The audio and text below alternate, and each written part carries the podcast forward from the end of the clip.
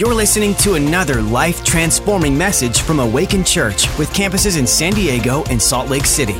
To find out more about us, go to awakenchurch.com.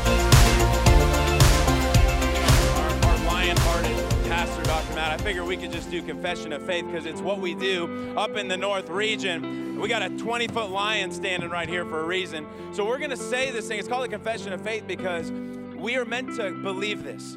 Confessing means we believe it. If you don't believe it yet, it's called the declaration, and that's perfectly okay.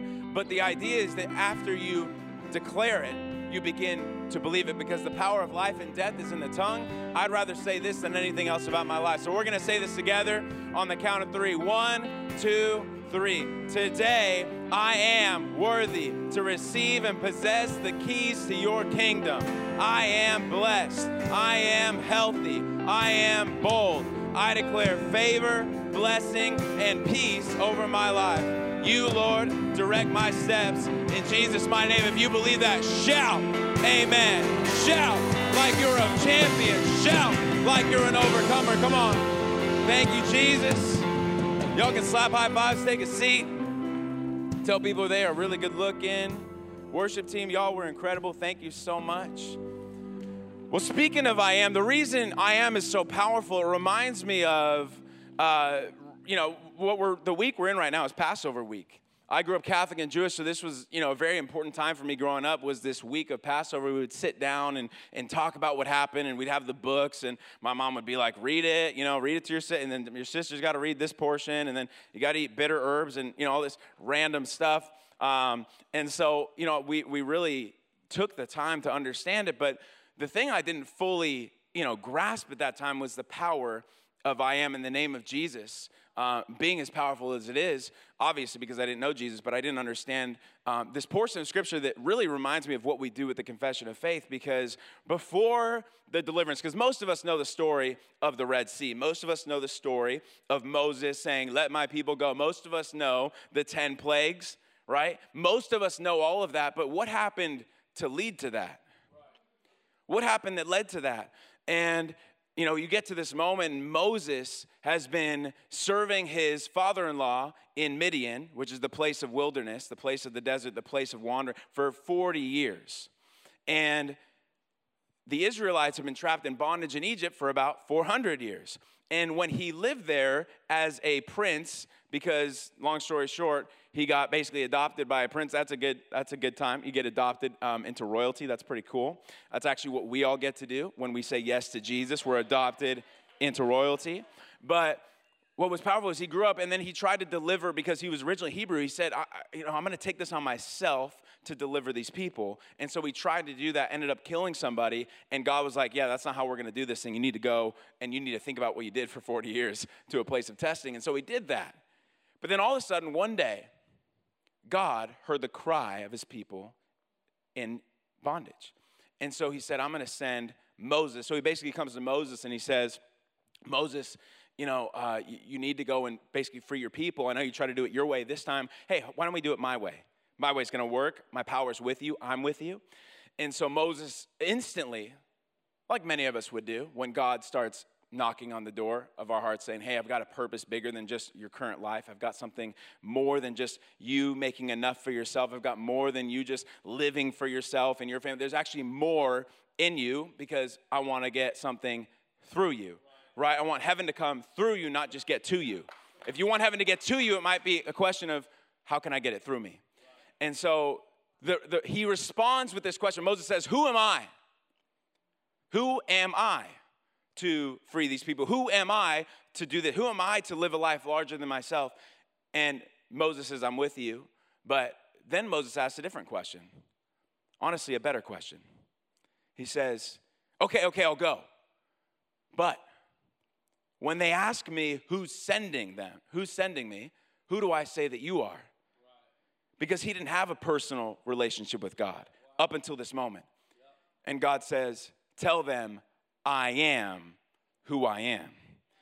Because there's only one name that can free the bond. There's only one name that can take you from an Egypt to a promised land. There's only one name, and that name is I am. That name is Jesus. There's no other God. And so the title of this message today is I am.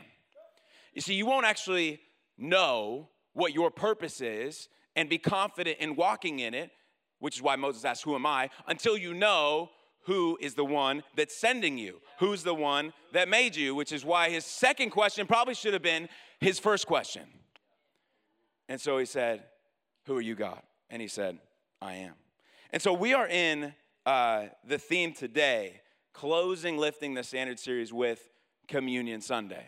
Communion Sunday. On Palm Sunday, right? The week before Easter, we're, we're here and we're going to be taking communion. All of you should have received communion. If you didn't, if you could just lift your hand, we're going to have our ushers come around and, and they'll be bringing that to you. But what I want you to do, and I really believe this, I, I felt it in worship in the 9 a.m., and I strongly believe it for this service as well. There's two parts to that emblem. There's, there's the body, right, which is representative of the body of Jesus, it's, and it's the little bread. And then there's the cup of juice, which is representative of the wine, the blood of Jesus that was spilt for our new covenant. And so, what I want you to do is throughout this message, I believe God is going to speak. I believe He's going to move. I believe He's going to speak to you individually. And so, for the healing part, because the Bible says that He was bruised for our iniquities, He was by His stripes we were healed. Healed. Healing, healing from cancer, healing from terminal, healing if you got a, something wrong with your knee ligament. Healing is our portion today because that he had flesh torn from his body so that we may be healed. And so I believe that God, in the mid, I could be making a joke, but you're gonna feel the presence of God. You're gonna feel the Holy Spirit saying, now. And I want you to take that emblem throughout this service when you feel that. I, you don't have to be doing it when I pray for it. I just want you to take it when you feel like, yep, that's it. I'm getting my healing right now, right now in Jesus' name. And then at the very end, we're gonna take the juice together because that's representative of a new covenant. We're gonna see people who have never known Jesus come to know Jesus today, who aren't following him going to follow him. So that's how we're going to do this thing today. So communion, communion broken down into two words is common union, right? Common union, a shared union. There's there's unity. You see, the Bible says that you know there were 10 commandments in the Old Testament, and Jesus came and he's like, Yeah, y'all made 613 other ones, you crazy people. And so, what we're gonna do is we're gonna simplify the whole thing and we're gonna make it into two. Love the Lord God with all your heart, mind, strength, and your soul, and then love your neighbor as yourself. Simple unity with God and unity with people. Communion is not only representative of the fact that we can have healing today, the fact that we can live in abundance today, the fact that, but that we are meant to be united with God, united with I am, united with Jesus.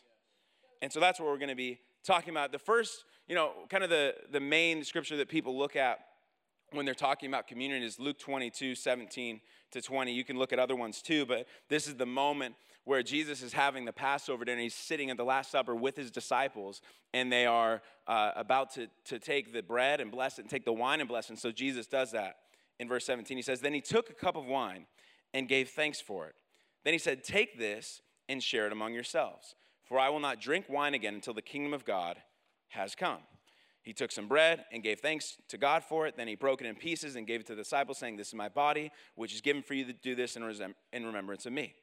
Little did they know at that point that Jesus would quite literally give his body, which is the little cracker you're holding, and his blood, the juice, so that we may be healed and so that we may be reconciled. They didn't know that at the time. And then it said, uh, you know, this is, and then he went into this is the, um, the cup, which is the new covenant between God and his people, an agreement confirmed by my blood, uh, which is poured out as a sacrifice for you. And so our focus today is, is, is definitely going to be on the healing. I believe that God's literally just going to do that throughout service. But I believe what we want to focus on, what I want to focus on, is the new covenant, is that blood, is, is, is what happened at the cross. And so, what would often happen when Jesus would teach, especially when he would teach in crowds, is he would first speak in parables because the Old Testament that fulfilled a prophecy that said he would speak in mysteries. And then afterwards, because he needed some people to actually get it, he would tell his disciples, hey, plainly, this is what I meant. And they'd still be like, huh? Right? I know that could be me sometimes. I'll read, I'm like, can you tell me? And he's like, yeah. And I'm like, one more time? You know, it's like, and so the point is, he's speaking plainly. And so, right, and he does that often right after he teaches the parable. And so, right after, he has this Last Supper thing. He goes down to the Garden of Gethsemane. But what happens on the way there, and I believe while he's even there, is he's talking about the vine. He's talking about plainly what he meant when he was talking about communion. And so we're going to look at that in John 15, verse 1. He said, I am the, someone say, true, true vine and my Father is the vine dresser. Every branch in me that does not bear fruit, he takes away, and every branch that bears fruit, he prunes, that it may bear more fruit. The fruit he's talking about is not just like, you know, it's not just finances. You know, a lot of people, well, you're talking about like, what does fruitful mean? Fruitful means above, beyond, abundant, right? It means eternal fruit. And you'll see it here. He says that you cannot do anything without me. He said, Abide in me and I in you. As the branch cannot bear fruit of itself, this is verse 4, unless it abides in the vine, neither can you unless you abide in me. Verse 5, I am the vine, you are the branches. He who abides in me, and I in him bears much fruit. For without me, you can do nothing. Verse 7 goes on to say, If you abide in me and my words abide in you, you will ask what you desire, and it shall be done for you. That's a good promise. Amen. Shall be done for you. By this my Father is glorified that you bear much fruit, so you will be my disciples. And he goes on to say, Greater love has no one than this, and you would lay down your life for others. In other words, bearing fruit should mean we're living a life that isn't just for us. We should live a life that is thinking, that is including, that is that is that is not only us being healthy, but then it's how do I how do I involve, how do I invite, how do I include others in this big family of God? Because God's plan is not just it is for you, but his plan is actually to do more through you than you could ask, think, or imagine.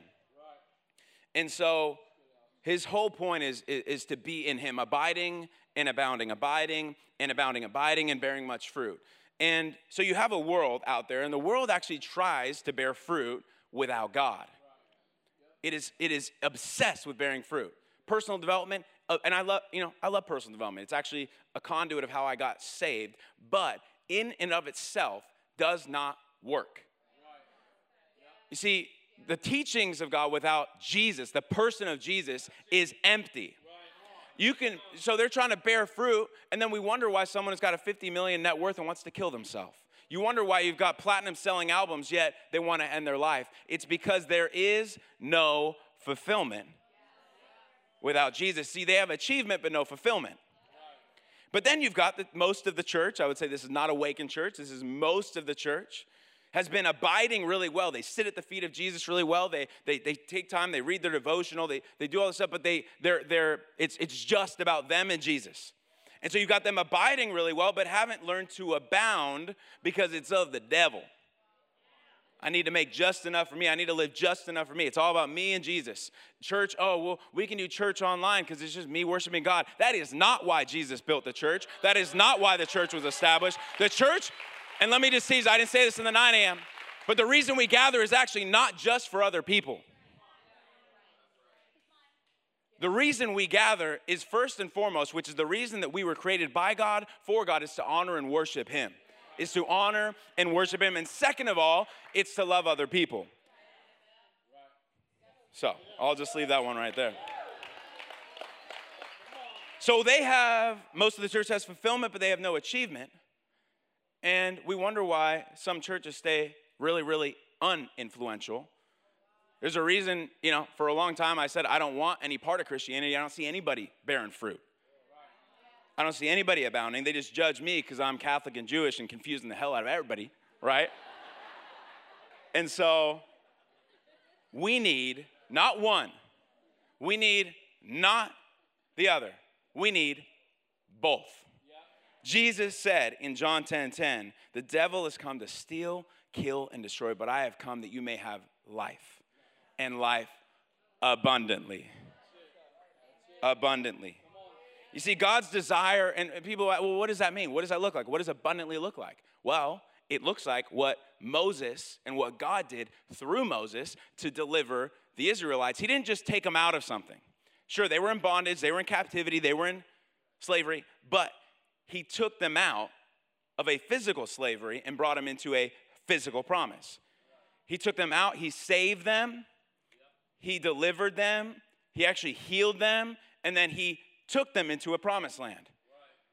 You see, you can be, we can be thankful to God. If it was only the fact that He saved us and then we'd be going to heaven, praise God, and that's worthy enough to honor and worship Him for the rest of our life. But He doesn't just want that. He actually wants you saved, He wants you healed, He wants you fully delivered, He wants you living a life that's bigger than yourself. And that's what communion's all about. It's abiding in Him. And then what we see in the natural in the Old Testament, we see in the supernatural in the New Testament. You see, the Old Testament, that deliverance was a physical deliverance. What Jesus did at Easter, the second Passover, was a spiritual deliverance. He brought us out of death and out of sin, which is the greater bondage, and He brought us into life and life eternal and life abundance with Him. And so, abiding is the first point. If you want to take any notes and go to heaven, just kidding.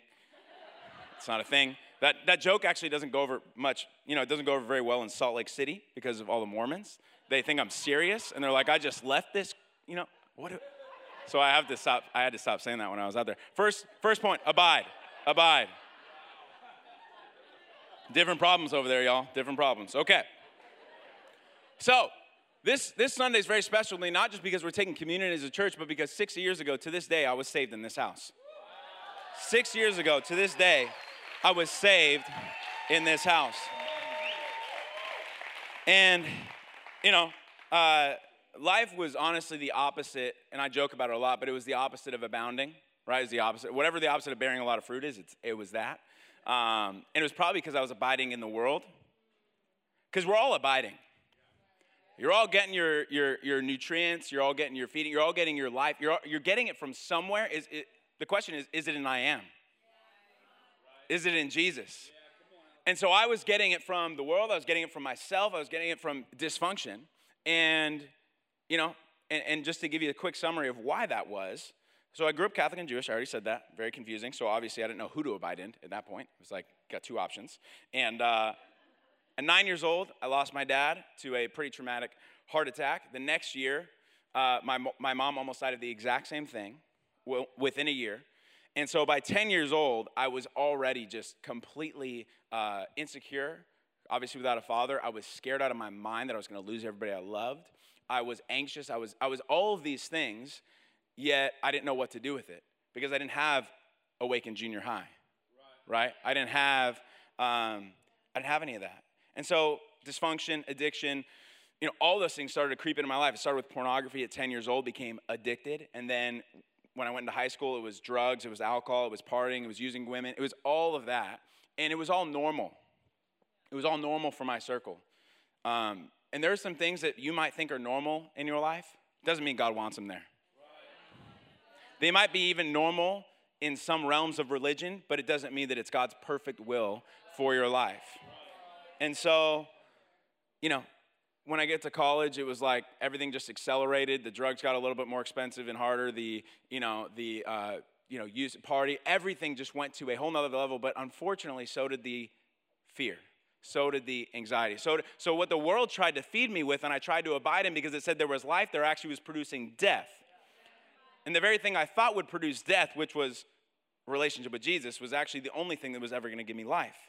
And yet I didn't know that because all the Christians I looked at were judging me were, you know, they weren't abounding. And then all the people that were bearing fruit, or so I thought it was fruit, they were the opposite of a Christian. And so, you know, I went prodigal son of my whole family and everybody around me. And so I took my $100,000, which my family had saved up for me to go to college. I went two years.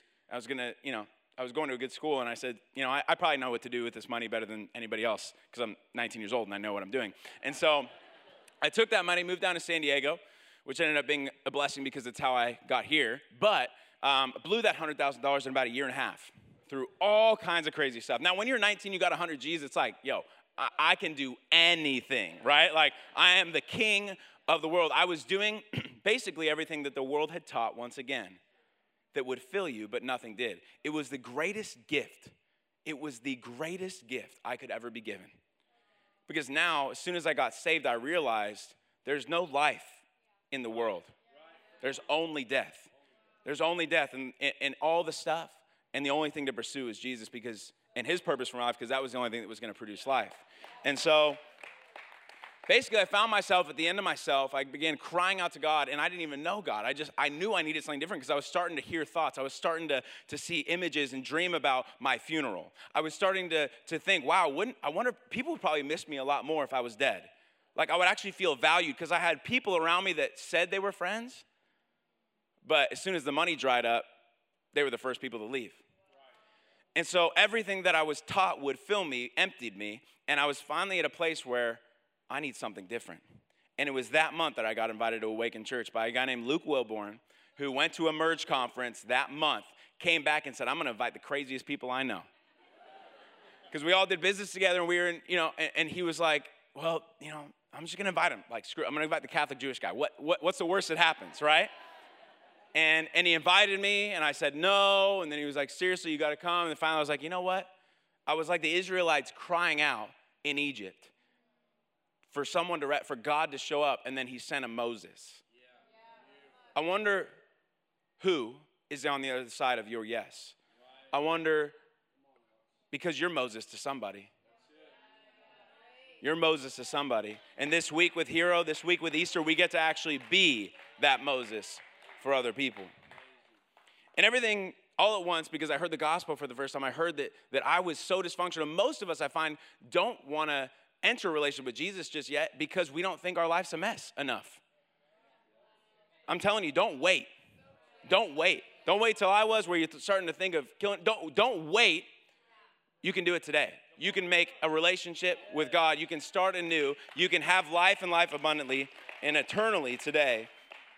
So while I made a decision that day to receive Jesus, to, to respond to his goodness, like Pastor Samuel was saying, to respond to his grace, to respond to what he did on the cross at Calvary, taking my sin, taking my dysfunction, taking my addiction, taking everything that was wrong with me, and instead giving me life and life eternally, I was like, that's too good of a deal to pass up. I might not hear this again. I might not even know, like, I might, I, I, I have to do something. And so I came down, I responded, raised my hand, I came down to the altar, and my life was changed forever. So while I made a decision to abide, to change from abiding in myself and in the world to Jesus that day, I discovered abiding wasn't a one time event, it was actually a lifestyle, which threw me off a little bit. I was like, okay, this isn't a one time kind of meet and greet, right? That's why Jesus told people, follow me, not meet me. Some of us have been playing meet and greet with Jesus every few months, once a year, twice a year, wondering why our life is still a wreck. And I'm just telling you right now, Jesus did not ask you for a meet and greet. Jesus wants all of your life because he doesn't just want the good. He wants the bad. He wants the addiction. He wants all of it because he's actually going to use it for your good. Romans 8:28 says for all things work together for good, for profit, for benefit for those who love God and are called according to his purpose. So we need to stop playing meet and greet and we need to start playing, I'm gonna follow Jesus no matter what happens. John 6, verse 41 to 70, we're gonna put up, is literally the difference between meet and greet Christianity and following Jesus Christianity. And I have to pay Pastor Samuel when I say following Jesus because it's his book and he, you know, we have this thing. So I'll Venmo, Venmo you after. Yeah, stacking up, yeah. So we're gonna read this. This is the difference. It says, verse 41. Then the people began to murmur. This is Jesus talking about communion, basically, being in one with him, in disagreement because he had said, I am the bread that comes down from heaven. They said, This isn't this Jesus, the son of Joseph? We know his father and mother. How can he say I came down from heaven? You see, familiarity is the most dangerous thing to Christianity because you may have been to church before, you may have grown up in church, you may have been familiar with religion, but if you have not been changed by Jesus, you don't know the Jesus that we're talking about. You don't know I am. So they said, It can't be. I grew up with this. There's no way. But Jesus replied, Stop complaining about what I said, for no one can come to me unless the Father who sent me draws them to me. In the last day, I will raise them up. As it is written, they will be taught by God. Everyone listens to the Father and learns from him and comes to me. Verse 47 I tell you the truth, anyone who believes in me has eternal life. Yes, I am the bread of life. You must be one with me, is basically what he's saying. And then Verse 52 says, Then the people began arguing with each other about what he meant. How can this man give us his flesh to eat? Church should be a little confronting to you. Jesus is asking for all of you, not just part of us. He wants all of you. Total, total unity. And so Jesus said, I tell you the truth, unless you eat the flesh of the Son of Man and drink his blood, you cannot have eternal life. But anyone who eats my flesh and drinks my blood has eternal life, and I will raise that person on the last day. And then he basically keeps saying that. And then verse 60 says, Many of his disciples said, This is very hard to understand. How can anyone accept it? If you come to church and you're not rattled, if you come to church and you're not challenged, if you read the word of God and it doesn't, uh, that's the idea. We should be changed. We should be made new. We should be laying down our way of doing things for his. So they kept complaining, and he says, Does this really offend you? And he basically, you know, goes on to say, um, you know, If this offends you, just wait. You know, it's about to get even crazier. And then it says, it goes on to say, we won't read the rest of it, but at this point, many of the disciples turned away. Those were meet and greet Christians that wanted a God their way. Right? It's like Burger King, like you can have it your way. No, you can't. This is Jesus. This is Jehovah Jireh. This is Jehovah Rapha. This is I am who I am. You don't get to make a God in your own image and still experience the life and the heaven and everything that you want. He is, He was, and He will be. There is none other but Jesus. So let's not make an idol that's not Jesus and pretend that we're going to worship him. And then it goes on to say, Peter says, you know, can we even, there's nowhere else to go. Because Jesus asks, are you going to leave too? He's like, there's nowhere else we can go. We've been following you. We've been experiencing life. We've been seeing the goodness of God. How could we? It's like the response. We, we cannot help but respond. And so it is a step of faith to begin following Jesus.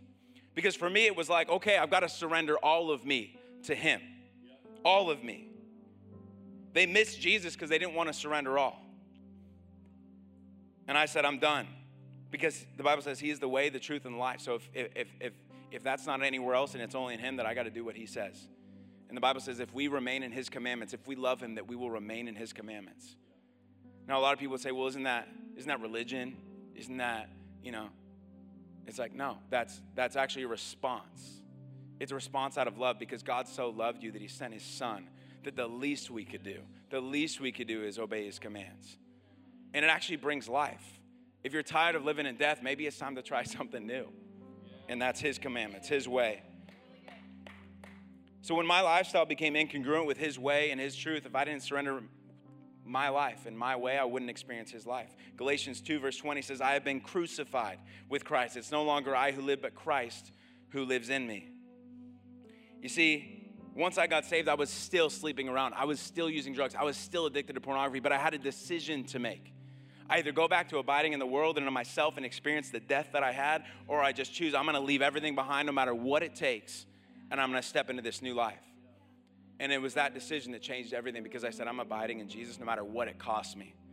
And I'll tell you what, it cost me my entire life.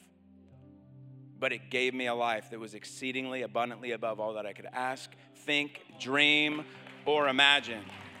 And He can do the same thing for you. His plans aren't just to free you, his plans are to deliver you and bring you into promised land of an abounding life. The second point as we close is abounding. It wasn't long before God began moving pretty radically in my life because I just said, I'll just die to everything. I don't even care anymore. I read Mark 8:35 and I said, All right, I'm just gonna do that. It says, For whoever desires to save his life will lose it, but whoever loses his life for my sake and the gospels will find it. You see, when you follow Jesus for real, you have to lose your life. But it's the greatest thing you can do. You can't hold on to your life anymore. It's like, all right, it's not, it, it actually made it easier for me because I realized, okay, Alex is dead in a sense, right? Now, Jesus and God still, they, he still loves you for you. He still loves you, your personality. He loves you. But not the righteousness that you tried to get on your own. the only righteousness that he accepts is, the, is that of Jesus. So I couldn't lose my life fast enough, honestly. It was, you know, I had broken finances. Like, all right, what do you guys say to do in finance? Okay, I got a tithe. Okay, I'm going to do that. I'm going to give. Okay, I'm going to do that. And guess what? Finances flourished.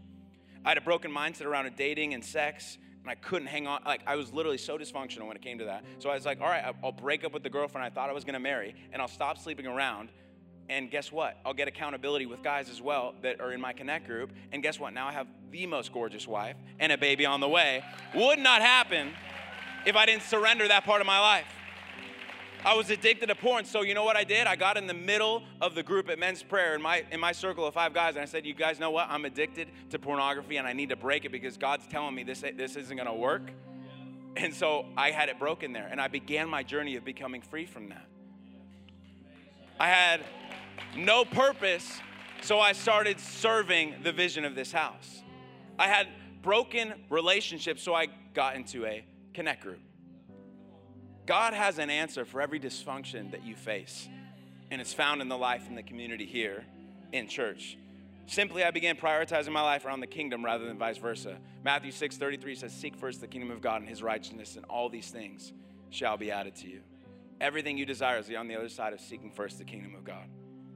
So seeing God restore me, heal me, give me purpose, I couldn't help but bear fruit. I couldn't help but saying, wow, my life is really about loving God and then loving other people. So, how would I do that? How would I get out of my way to see God? Who are you showing me? Who are you highlighting? Who are the Israelites like I was, trapped in Egypt, trapped in bondage, crying out to God to send somebody? And so it wasn't long before I started bringing people to church because I just, I, I knew, I say, okay, God, you're, I'm hearing this, I'm hearing this cry, I'm hearing this cry. And so, you know, there's a slew of stories, but I'll just, I'll tell a couple of really what I believe we're meant to do this week and what we're meant to do the rest of our lives once we respond to Jesus. And it's as simple as this I was passionate. I said, God's been changing my life. Jesus is real. I had a friend who was, uh, you know, that we were doing business with. He lived in Miami. And, uh, and so I would, you know, we would talk every Sunday. So I got home from church the night I got saved. I said, dude, I met Jesus. It's crazy. All this stuff. You got to come to church. You got to come to, you know, and he's like, I'm in Miami. Like, what do you, what, what do you want me to do? I'm like, dude, you got to get out here. Jesus is the real deal. He's, and I didn't even, you know, I just met Jesus. I wasn't, I was on my way to following him, but I didn't, I didn't know a whole lot. But I was like, you got to meet him. And so I was like, well, we have this conference coming up in Phoenix in three weeks. So what, what you need to do is you need to watch every online service until then. And then when that, day, when that day comes, you need to rent a car from Phoenix. You need to drive to San Diego for the Sunday fight. You get in, you know, you get in at 9 a.m. in Phoenix. You can easily drive here by the 5 p.m. church at Balboa campus for a Sunday night. I said, You have to do it. He said, Okay, I'm going to do it. And I was like, Okay. And at the end, you're going to raise your hand when they ask to respond to you, and then you're going to go down, you're coming down to the altar, then you're going to give your life to Jesus. So my friend gets into Phoenix, he rents a car, he drives all the way to San Diego, and his life was a mess just like mine. If I burned up walking into church, he might have burned up in the parking lot. And he said, he got into church. We're sitting in the back. I saved the seat for him. I'm like, remember, at the end, you got to raise your hand. At the end, you got to and he's like, all right, I'm gonna, do it, I'm gonna do it. And so he literally, at the end of service, lifts his hand, comes down to the front, gives his life to Jesus. Everyone's like, and then we get in the altar call room, and he's like, and the guy's like, oh, cool. So, you know, where do you live? Like, what made you respond today? He looks over at me. He said he told me to. And then, uh, and then, and then, uh, and then he's like, well, where do you live? You live in North Park, or you know, where? Asking, Like, like, no, I live in Miami. He's like, Miami, what are you doing here? He's like, he told me this is the only place he ever found life. He told me this is the only place he ever experienced the power of God. He told me all my dysfunctions could be swept away. He told me all my sin could be swept away. So I had to come. Little did I know, there was other churches besides Awaken Church that were like this. So we found him one in Miami. He started inviting all of his friends. He started bringing all of his people. He sent me pictures of all these people. And so he started flourishing in his finances and his business. And today, to this day, he says, I, I will always remember awake. I will always remember because it changed his life. And what was so crazy was this weekend, he was at a conference and he's one of the leaders of the company now. And they had a seven, they had a conference of 7,000 people in Dallas, Texas. Nowhere else you can do that besides, you know, Awaken Church. And uh, during this during the season that we're in, and uh, and he, one of the guys that he ended up inviting to church who didn't know Jesus before that is now actually probably one of the top three in the whole company in terms of producers. And I saw a video that my buddy was filming of him. He spoke on stage, gave glory to Jesus. Then his buddy came up, and at the end of the whole thing, the end of, to wrap the whole event, he said, "And guys, remember this whole weekend, nothing, none of this matters unless Jesus is at the center. None of this matters unless Jesus is at the center. You see, we don't know what someone crying out to God could turn into, but I'm telling you, that invite, that barista you've been thinking about inviting." to church, that neighbor of yours that keeps sinking their head when they get out of their car to walk into the house, that mom who keeps, I'm telling you, you don't know who's on the other side of you getting out of your way, of you surrendering, of saying, I'm to abide in Christ, and then who's, who's on the other side? Who's crying out to God? Who's crying out to God? And lastly, I'll, I'll, uh, I'll end with this. There was a, I was part of a company moving into when I started the internship, and uh, and his, the founders were Casey and Ronan. And, uh, and it was an awesome company. They were far from God. So I kept inviting him to musicals because I knew Casey's girlfriend was really fond of musicals. And they didn't know Jesus, but I was like, hey, this is the easiest invite ever if you love rock musicals. So I got him tickets, and then I told them, hey, I got you tickets. You guys gonna come? So they came. She gave her life to Jesus at Twisted. And then, little did I know, so come Hero, she invited, hey, can we get tickets for my mom? She absolutely loves this stuff. She does, you know. And little did I know that she had blood cancer at the time. Her mom did. Didn't know Jesus. So they sat in service. I got them tickets near the front. And she gave her life to Jesus at the end within three months, while we were believing, she ended up passing away. But Casey and Martin, they said, we, we had no idea, but we have perfect peace knowing she's in heaven now. We have perfect peace knowing there's no other way she would have gone to a church, but she came to Hero. And some of you got some people in your life and they won't come to church, but they will come to Hero. And so it's time to invite them, it's time to buy tickets for them. So, what we're gonna do, I want you to all stand to your feet. See, on the other side of our surrender is life for us and life for other people. So, we're gonna take that community. If you haven't taken the bread, I want you to take that right now. And if you have pain in your body, or if you even know somebody who has pain in their body, they've been diagnosed with terminal, they've been diagnosed with something, and, and you know they need healing, I want you to take that right now, believing God that by His stripes they are healed. By His stripes you are healed. In Jesus' name. Jesus' name, just receive your healing. Just receive your healing right now. Holy Spirit, move, move right now amongst bodies. Fill us from the top of our heads to the bottom of our feet. We bind and we break every infirmity, every sickness, every diagnosis. We break the power of those words spoken. And Father, we declare healing release right now. The blood of Jesus is enough. The blood of Jesus is more than enough. The blood of Jesus conquers all. In Jesus' name, that by the, your stripes that they were healed. In Jesus' name. The second question I want to ask if everyone you don't have to close your eyes, but I do want you to take a moment of, of introspection. And I want you to ask yourself have you completely surrendered to Jesus? I'm talking about not meeting Greek Christianity. I'm talking about are you following Jesus? Are you following Jesus, letting Him invade every area of your life? There might be an area where you haven't surrendered. You're like, I'm just allowing Him to meet this area, but I don't want to let Him, I don't want to change it, I don't want to challenge it. But today you're like, man, if this guy would just shut up, I'd be able to get into my car and out of here because I don't know if I can do it anymore. Well, friend, I'm going to tell you, you can't do it anymore without Him. You can't do it anymore without him. If you're not experiencing life and life abundantly, if that if that scripture messes you up, it might be because you haven't fully surrendered to abiding in Christ. And today is that day. Today is the day that you can surrender all. So the two questions I'll ask is number 1, if you've never met Jesus and today you're like I need to I need I, I'm dysfunctional. You're like I was 6 years ago. You're like I'm at the end of myself. I need Jesus. I need I need total life. I need new life. He died for your sins. He died for your dysfunction. He died for all of it so that you would have life and life eternity in heaven. If that's you today, I want to include you in my prayer. Maybe you're the second group of people and you're saying, I, you know, I've been a Christian a while or I've been meeting Greek Christianity, but I haven't surrendered all. There's this one area I keep holding back, and I know if I really am going to step into the purpose of God, I need to surrender everything to Him. If that's you, the worship team's going to play. If that's one of you too, the worship team's going to play here in a moment. And, I, and I'm not going to ask you to raise your hand. I, I want to pray with each and every one of you, but the only way I do that is if you come down. Six years ago, and I want you to start getting out of your seats right now. Come out of your seats, come down to the aisles. Come out of your seats, come down to the altar because six years ago, my life was radically transformed. Six years ago, I got out of my seat and I said, I'm to see everything change. I'm to see everything shifted. I'm done living life for myself. I'm done exalting myself. I'm done following what the world tells me.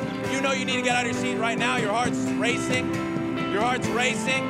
You're like, I need to come meet Jesus. I want you to come down, come down, come down to the front. The worship team's going to play. I'm going to be right here. But sometimes if you stay in your seat, you will stay the same. And you need to surrender all. I want you to come down to the front. I don't care if it's one person. I don't care if it's a hundred people. I want you to come down right now. Worship team, come on, play, play.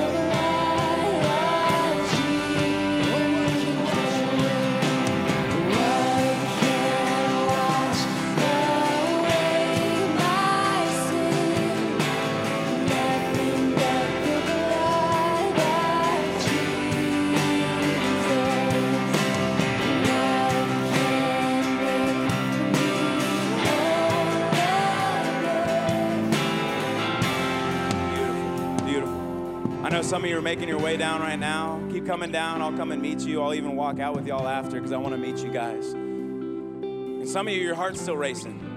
And you're like, I wish, I wish he didn't ask us to come down because I don't want to do that. But I'm telling you, I believe, I believe there's power in being altered at the altar. I believe there's power in it. So even as I'm praying right now, I want you to come down. We'll come out and we're going to pray in a minute. But we're all going to pray this prayer together, all right? We're all going to pray this prayer together because we've all prayed this before. It's going to invite Jesus to become not only Savior, but Lord.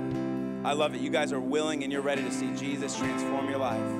And it's going to be a powerful, powerful moment. So let's all say this together Dear Jesus, thank you for dying on the cross for my sin. I turn away from abiding in the world, in myself, in anything else that's not you. I choose to make you my Savior and my Lord. I will follow you all the days of my life. And I know the rest of my life will be the best of my life. In Jesus' name. And everybody said, Amen. Amen. Come on, let's let's applaud, let's celebrate. Thanks for listening. To find out more about our locations, team, and what we do here at Awaken Church, go to awakenchurch.com.